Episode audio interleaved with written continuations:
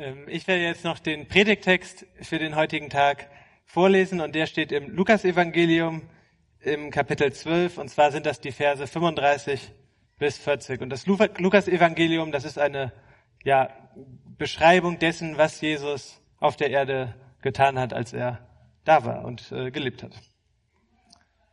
Haltet euch bereit und sorgt dafür, dass eure Lampen brennen. Seid wie Diener, deren Herr auf einem Fest ist und die auf seine Rückkehr warten, damit sie ihm sofort aufmachen können, wenn er kommt und an die Tür klopft. Glücklich zu preisen sind die Diener, die der Herr wach und bereit findet, wenn er kommt. Ich sage euch, er wird sich einen Schurz umbinden und sie zu Tisch bitten, und er selbst wird sie bedienen.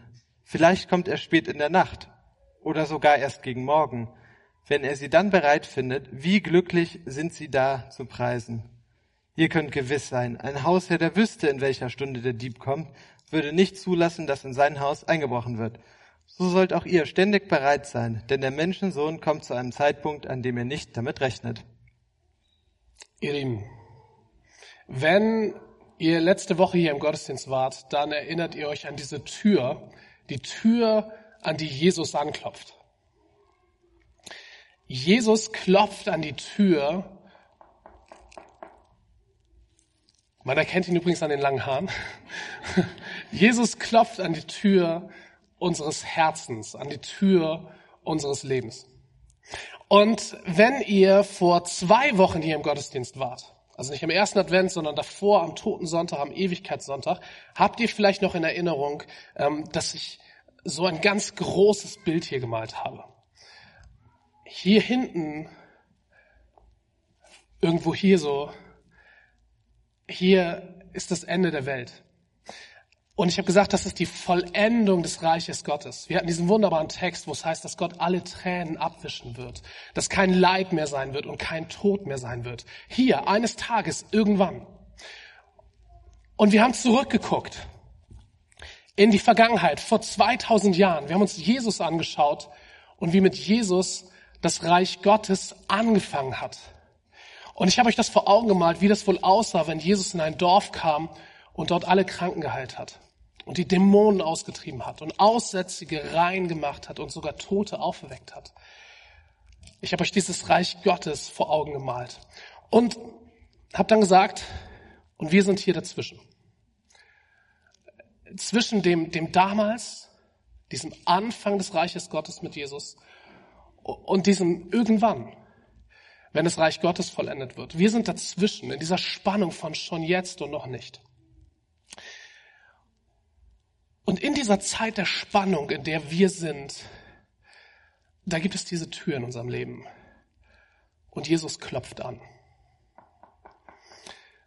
Immer wieder mal. Mal lauter, mal leiser. Manchmal hören wir es, manchmal hören wir es vielleicht nicht. Manchmal wollen wir es vielleicht nicht hören. Aber ich glaube, das, was ich euch jetzt wieder vor Augen gemalt habe, diese Tür, dieses Woher, wo kommen wir her, Jesus vor 2000 Jahren und dieses Wohin, worauf gehen wir hin, dass wir das immer wieder vergessen.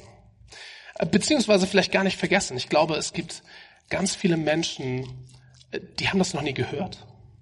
Und es gibt ganz viele Menschen, die haben das zwar gehört, aber glauben es nicht, halten das für ziemlich absurden Unsinn was ich auch durchaus ein bisschen nachvollziehen kann. Das klingt schon abgefahren. Und ich glaube, du musst wirklich diesen Jesus, der an unsere Tür klopft, den musst du kennenlernen, um das glauben zu können. Und dann gibt es aber auch ganz viele Menschen, und ich, ich gehöre dazu, die haben das gehört. Die glauben das auch, aber vergessen es immer wieder. Die vergessen immer wieder diese Tür, an der Jesus anklopft die, die vergessen dieses Woher und die vergessen dieses Wohin.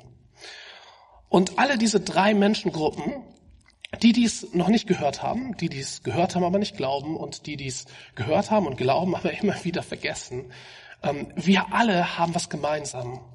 Nämlich, dass wir uns in unserem Leben hier es versuchen, möglichst schön einzurichten. Wir richten es in unserem Leben uns ein und mit unserem Leben meinen wir, ein Zeitraum von unserer Geburt bis zu unserem Tod. Also wir alle wurden irgendwann offensichtlich geboren und wir alle werden irgendwann offensichtlich sterben. Und diesen Zeitraum dazwischen, äh, den nennen wir unser Leben. Und da versuchen wir es uns irgendwie einzurichten, bequem zu machen. Ähm, wir waren alle, die wir jetzt gerade noch hier sind, nee, so die ganz Kleinen da hinten, die allermeisten von uns, äh, wir waren irgendwann mal im Kindergarten und sind dann in die Schule gekommen. Und nach der Schule machen die allermeisten eine Ausbildung oder irgendwie ein Studium. Und ja, das sieht gut aus. Ähm, und danach arbeiten die allermeisten. Und natürlich sind wir nicht alle gleich. Es ist, ist total verschieden, wie wir uns in unserem Leben einrichten. Ne? Also ähm, die einen, ah, meine Wasserflasche. Ähm, die einen, die sind so in einem Hamsterrad der Arbeit drin. Ähm, und die, die wollen von Karrieresprosse zu Karrieresprosse sich weiterarbeiten. Total stressig. Aber sie haben immer Ziele vor Augen. Und andere, ähm, die haben das vielleicht gar nicht so, sondern die denken, hey, so wie es jetzt gerade ist in meinem Leben, so wird es auch immer bleiben. Also zumindest irgendwie bis zu meinem Ruhestand oder bis ich halt irgendwann sterbe. So oder so, wir machen es uns irgendwie gemütlich in diesem Leben und wir vergessen oder, oder wissen nicht oder glauben nicht, dass es ein Woher gibt vor meiner Geburt und ein Wohin nach meinem Tod oder unabhängig von meinem Tod. Und diese Tür, an die Jesus anklopft, also die, die wollen wir manchmal auch so ein bisschen ignorieren. Ähm, und ich glaube sogar als Christen, äh, aber vor allem auch als Nichtchristen. Äh, mir hat mal eine Person gesagt, weißt du, seit meiner Kindheit hat Gott immer wieder bei mir angeklopft. Und ich habe bis heute nicht getraut, ihm aufzumachen. Wenn Jesus klopft und ich aufmache, dann ändert das echt viel. Und vielleicht habe ich Angst, dass es alles ändert. Und vielleicht habe ich recht. Es ist so einfach, sich in diesem Leben es gemütlich zu machen. Und wenn es dann mal wieder klopft und ich das merke, mich abzulenken und auf andere Dinge zu achten. Und vielleicht zu sagen, okay, jetzt gerade Jesus habe ich keine Zeit für dich. Irgendwann mal, wenn ich Zeit habe, kümmere ich mich darum. Aber jetzt kommt noch der nächste Schritt in meiner Karriereleiter. Oder, oh, ich habe, nee, die Netflix-Folge. Komm, die nächste Netflix-Folge, die gucke ich mir noch mal an. Um, um Jesus kann ich mich irgendwann kümmern. Jetzt ist es so, dass diese Vorstellung von unserem Leben, von der Geburt bis zu unserem Tod, nicht unbedingt stimmt. Jesus sagt, dass er eines Tages wiederkommen wird. Und wann dieses eines Tages sein wird, wissen wir nicht, aber es läutet das hier drüben ein. Das Ende der Welt. Und wenn ich in die letzten 2000 Jahre Kirchengeschichte schaue, dann finde ich dort lauter Menschen, die gestorben sind, bevor Jesus wiedergekommen ist. Und äh, der Mathematiker in mir möchte sagen, es ist auch sehr, sehr, sehr wahrscheinlich, dass Jesus nicht wiederkommen wird, bevor ich ausgerechnet jetzt sterbe. Äh, und wenn ich ehrlich bin, ich, ich richte mich auch in diesem Leben ein. Und ich rechne damit, dass ich 70, 80, vielleicht 90 Jahre alt werde. Ich habe da ein paar gute Vorbilder in meiner Familie. Und dass das das Ende meines Lebens sein wird. Und als Christ glaube ich, dass ich dann vor Gott stehen werde. Aber heute haben wir einen Tag im Kirchenjahr, der uns an diese leicht vergessene Perspektive erinnert, dass Jesus wiederkommt und wir nicht wissen wann und es plötzlich ist. Wir haben es eben gehört in der Lesung und dafür brauchen wir jetzt einen Szenenwechsel. Wir haben immer noch eine Tür, aber das hier ist jetzt nicht mehr unser Leben. Die Tür ist auch nicht mehr so abgehängt. Ähm, Jesus erzählt dieses Gleichnis, was wir eben gehört haben. Das ist ein Haus und es gibt einen Hausherrn. Aber der Hausherr, der ist, der ist auswärts. Der ist auf einer Hochzeit und feiert. Und es ist mitten in der Nacht und dann sind dort die Knechte und die Knechte warten, dass der Hausherr kommt und an die Tür klopft. Und wenn das passiert, wollen sie ihm aufmachen. Und Jesus sagt, wohl den Knechten, die wach sind wenn ihr Herr von der Hochzeit wiederkommt. Auch wenn es in der dritten oder vierten Nachtwache ist. Also wohl denen, die wach sind, wenn ihr Herr wiederkommt, auch wenn es um zwei, drei, vier, fünf Uhr morgens ist. Kann bei einer Hochzeit ja mal vorkommen.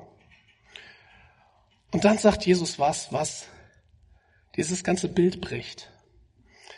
Jesus sagt, wohl denen, die wach sind, wenn der Herr klopft und sie ihm die Tür aufmachen und dann wird gedient. Aber es dienen nicht die Knechte ihrem Herrn. Das wäre das, was man erwarten würde. Der Herr kommt wieder, ist wahrscheinlich erschöpft von dem ganzen Feiern und der langen Reise zurück nach Hause. Und dann geht es darum, seinen Mantel abzunehmen, vielleicht seinen Schlafanzug bereitzulegen, äh, Zahnbürste und alles. Ich, was weiß ich, vielleicht zu fragen, Herr, äh, möchtest du noch was essen oder trinken? Herr, der kommt gerade von Hochzeit, aber wer weiß. Ähm, eigentlich wäre das das Normale, dass die Knechte ihrem wiedergekommenen Herrn dienen. Aber Jesus sagt, vielleicht habt ihr es noch im Ohr, Jesus sagt, der Herr wird seinen Knechten dienen und ihnen ein Mahl zubereiten. Der Herr, der mitten in der Nacht, vielleicht in der dritten, vierten Nachtwache, um drei oder vier oder fünf Uhr morgens nach Hause kommt, die Knechte, die dort wachen und auf ihn warten, denen wird er ein Essen zubereiten. Und damit gibt Jesus sich zu erkennen. Damit ist klar, Jesus redet hier von sich selbst. Er selbst ist der einzige Herr, der so dienend ist. Was er mit dieser Geschichte macht, ist, er ermahnt uns, in einer gewissen Erwartungshaltung zu leben. Eine Erwartungshaltung, die dieses Denken durchbricht, mein Leben geht von meiner Geburt bis zu meinem Tod. Auch wenn vielleicht die Chancen gut stehen, dass ich eines Tages vielleicht, wenn ich Glück habe, im hohen Alter sterben werde und der Herr vorher nicht wiedergekommen ist, soll ich bis zu diesem Tag diese Erwartungshaltung haben, Jesus wird wiederkommen. Und es kann plötzlich sein. Das ist diese zweite Geschichte, die Jesus in unserem Predigtext erzählt. Wir haben nochmal einen Szenenwechsel. Hier ist wieder ein Haus, es gibt wieder eine Tür, aber diesmal ist der Hausherr zu Hause. Und Jesus sagt, wenn der Hausherr wissen würde, wann der Dieb in der Nacht kommt, also es kommt wieder jemand, aber diesmal nicht der Herr, nicht ein guter, sondern ein Dieb. Der will einbrechen. Und Jesus sagt, wenn der Hausherr wissen würde, wann der Dieb in der Nacht kommt, na, dann würde er ja wach bleiben. Und um genau diese Uhrzeit, wenn der Dieb kommt, vielleicht mit einem großen Knüppel, ich lege jetzt ein paar Bilder rein, äh, hinter der Tür stehen und warten, dass er kommt. Und dann sagt Jesus, so wie dieser Dieb, er hat manchmal komische Bilder, so wie dieser Dieb wird auch der Menschensohn plötzlich wiederkommen. Werde ich, Jesus, plötzlich wiederkommen, wie ein Dieb in der Nacht, wenn wir nicht damit rechnen. Ihr Lieben, ich bin ähm, kein Endzeitprediger, der sich hier vor euch stellt und sagt, deutet die Zeichen der Zeit. Schaut hier in die Zeitung, das, was in der Politik passiert. Diese fünf, sechs, sieben Dinge. Es ist völlig klar, nächstes Jahr, am 37. April, kommt der Herr wieder. Tut jetzt Buße. Das tue ich nicht. Ich bin nicht nur kein Endzeitprediger, ich bin auch kein Höllenprediger. Ich stehe nicht hier vorne und sage, der Herr kommt wieder. Jesus klopft an deine Tür. Jesus klopft an deine Tür, bis er wiederkommt. Aber es gibt eins zu spät. Es kann sein, dass du gleich auf dem Nachhauseweg von einem LKW, nein, so predige ich nicht. Warum nicht? Weil Jesus so nicht predigt. Aber ich muss dieses Denken, unser Leben geht von Geburt bis zu unserem Tod und ist einfach eingetaktet in Kindheit, Jugendzeit, Erwachsenenzeit, Seniorenzeit. Und wir richten es uns da drin gemütlich ein. Ich muss dieses Denken herausfordern. Auch wenn es mir wahrscheinlich gerade genauso unangenehm ist wie dir. Weil es mich genauso herausfordert wie dich. Warum? Weil Jesus deutlich macht, dass er wiederkommen wird und dass dieses Thema für ihn ein drängendes Thema ist, ein wichtiges Thema. Das ist eine, eine dringliche Botschaft. Jesus klopft an unsere Tür und er klopft an unsere Tür und er klopft an unsere Tür wieder und wieder. Aber es wird einen Moment geben, wo das aufhört wo Jesus wiederkommt und wo, wo das Ende dieser Welt eingeläutet wird. Und ich will gar nicht zu genau ausmalen, was passiert dann mit wem, unter welchen Bedingungen, weil ich das auch bei Jesus nicht finde. Und ich glaube, das wird sehr hoch spekulativ und, und führt am Eigentlichen vorbei. Das Eigentliche ist, Jesus klopft an unserer Herzenstür. Und er bittet um Einlass. Er bittet, dass wir diese Tür öffnen und dann kommt er hinein, nicht als Dieb, nicht als jemand, der uns etwas wegnehmen will. Vielleicht hast du so eine Angst in dir, wenn ich Jesus wirklich die Tür komplett aufmache, nicht nur so ein Spalt, sondern komplett aufmache und ihn komplett reinlasse, was wird mich das wohl kosten? Was wird es wohl alles verändern? Was werde ich verlieren? Jesus kommt nicht als Dieb, der zu seinem Vorteil dich ausrauben will. Jesus kommt aber auch nicht als Gast, den ich hereinbitte und dem ich einen Platz anbiete, wo er sich hinsetzen kann in meinem Wohnzimmer, was ich in den letzten zehn Minuten noch wunderbar aufgeräumt habe. Aber er darf bloß nicht in andere Räume meines Lebens hinein, weil die nicht aufgeräumt sind. Und im Keller diese Leichen, die da liegen, nee, nee, nee, bloß nicht. Und Jesus ist ein gern gesehener Gast bei mir, äh, jeden Sonntag, äh, abends 16.30 Uhr. Äh, dann nehme ich mir auch Zeit für ihn. So ein Gast ist Jesus auch nicht. Er ist nicht Dieb, der dich berauben will. Er ist aber auch kein Gast, dem du einmal die Woche ein, ein Teil deines Lebens irgendwie präsentieren darfst und ihn hineinholen darfst. Sondern wenn Jesus, wenn Jesus hereingelassen wird, dann kommt er als Herr als Herr über mein Leben, über alle meine Lebensbereiche. Auch die Zimmer, die noch unaufgeräumt sind, auch die Kellerräume mit den Leichen. Wir haben eine wunderbare Predigtreihe, Gottesdienstreihe hinter uns zum, zum Umgang mit Schuld und Vergebung. Diesen Jesus, den du da kennenlernen konntest, das ist keiner, der mit dir die Treppe hinuntersteigt in den Kellerraum, wo die Leichen liegen und dich dann so anguckt. Mhm. So, so. Und was ist, was ist, was ist in dem Schrank da? Darf ich mal sehen? So ist Jesus nicht. Jesus kennt dich und liebt dich. Jesus ist nicht überrascht durch irgendwas, was er in irgendeinem deiner Lebensräume findet.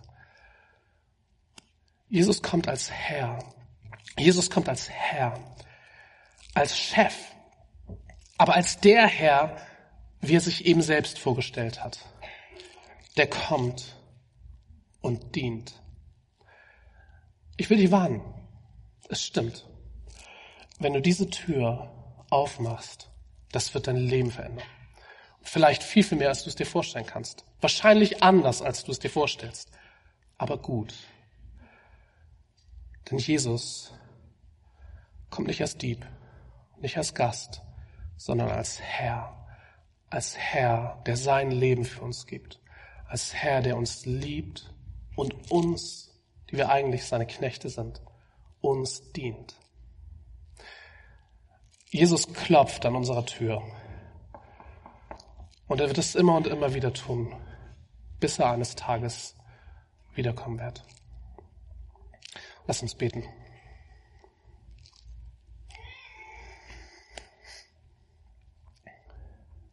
Jesus, dafür danke ich dir.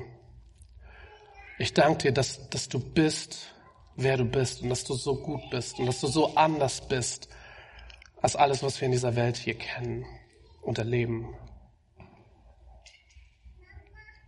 Ich danke dir für deine Liebe und deine Gnade. Ich danke dir für, für deine Hingabe und für deinen Dienst. Und ich danke dir für dein beständiges Klopfen.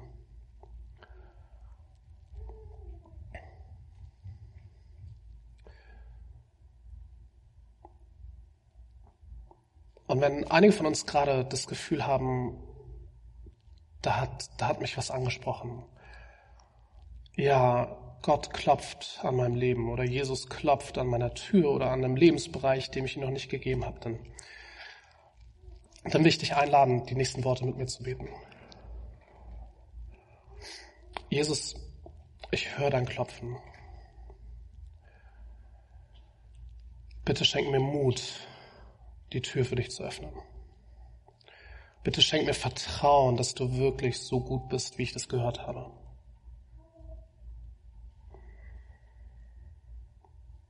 Jesus, ich, ich öffne diese Tür für dich und lade dich ein, dass du kommst, dass du kommst in mein Leben, in diesem, in diesen Lebensbereich. Jesus, du kommst zu mir und ich will, ich will zu dir kommen. Amen. Ich bin mal kurz ganz frech an dieser Stelle. Das gab es noch nie und ich mache es jetzt trotzdem. Und zwar ist mir während der Predigt ähm, eine Geschichte ganz doll wichtig geworden, die mich seit 20 Jahren begleitet und immer und immer und immer wieder wichtig für mich wird. Und die erzähle ich euch jetzt einfach. Es war nämlich, als Jesus anklopfte und ich, so wie Andi sagte, richtig viel Schiss hatte vor dem, was Jesus mir vielleicht wegnimmt, was ich alles nicht mehr machen darf, was ich alles nicht mehr tun soll und so. Und ich habe wirklich, wirklich Schiss gehabt. Es gab tatsächlich auch einiges, was ich abgeben musste. Aber es gab eine Geschichte, die mir total geholfen hat dabei, nämlich die Geschichte von einem kleinen Mädchen. Und dieses kleine Mädchen hat einen Papa, der oft auf Dienstreisen ist. Und der hat ihr mal eine ganz wunderschöne Perlenkette mitgebracht. Aber so aus Plastik, wisst ihr? So natürlich schön und so, aber halt so aus Plastik. So kann man auch für zwei Euro aus dem Kaugummiautomaten kriegen. Aber die kam ja von ihrem Papa. Richtig schön. Und das war ihr aller, aller, allerliebstes. Das trug sie immer und trug sie überall mit hin. Und irgendwann kam ihr Papa von einer Reise und hat ihr was Neues mitgebracht. Und hat gesagt, aber weißt du, bevor ich dir das gebe, was ich dir mitbringe, möchte ich gerne, dass du mir diese Kette zurückgibst. Und das war wirklich blöd für sie. Und sie dachte, oh Mann, ich will die nicht weggeben. Die ist so schön. Das ist meine Lieblingskette. Ich will es wirklich nicht. Aber ich vertraue ja meinem Papa. Und wenn der sagt, er will sie haben, dann gebe ich ihm die. Also mein eigener Kampf geht immer ein bisschen länger als das da. Aber gut. Und sie gibt ihrem Papa diese Perlenkette. Und ist ein bisschen traurig dabei. Aber sie vertraut ihm ja. Und sie gibt ihm die Kette und er holt was anderes aus seiner Tasche. Und er holt so ein Schmuckkästchen. Wisst ihr so? Manche haben sowas vielleicht schon mal gehabt für so ganz kostbaren Sachen. Und in diesem Schmuckkästchen war eine echte Perlenkette. So eine, die man nicht im Kaugummiautomaten kriegt, sondern so eine, die richtig viel Geld kostet und die richtig viel wert ist. Und anstatt dieser Plastikkette, die sie so liebte, hat sie jetzt diese echte Perlenkette bekommen von ihrem Papa. Und das ist das, was ich mir immer wieder denke, wenn Gott irgendwas von mir will, wo ich denke, nein, das ist mir so wichtig, ich will das nicht weggeben, dann weiß ich, dass wenn ich das loslassen kann, Gott immer so eine echte Perlenkette für mich hat. Also immer was, was besser ist, weil er mich nämlich liebt. Das musste ich nochmal sagen.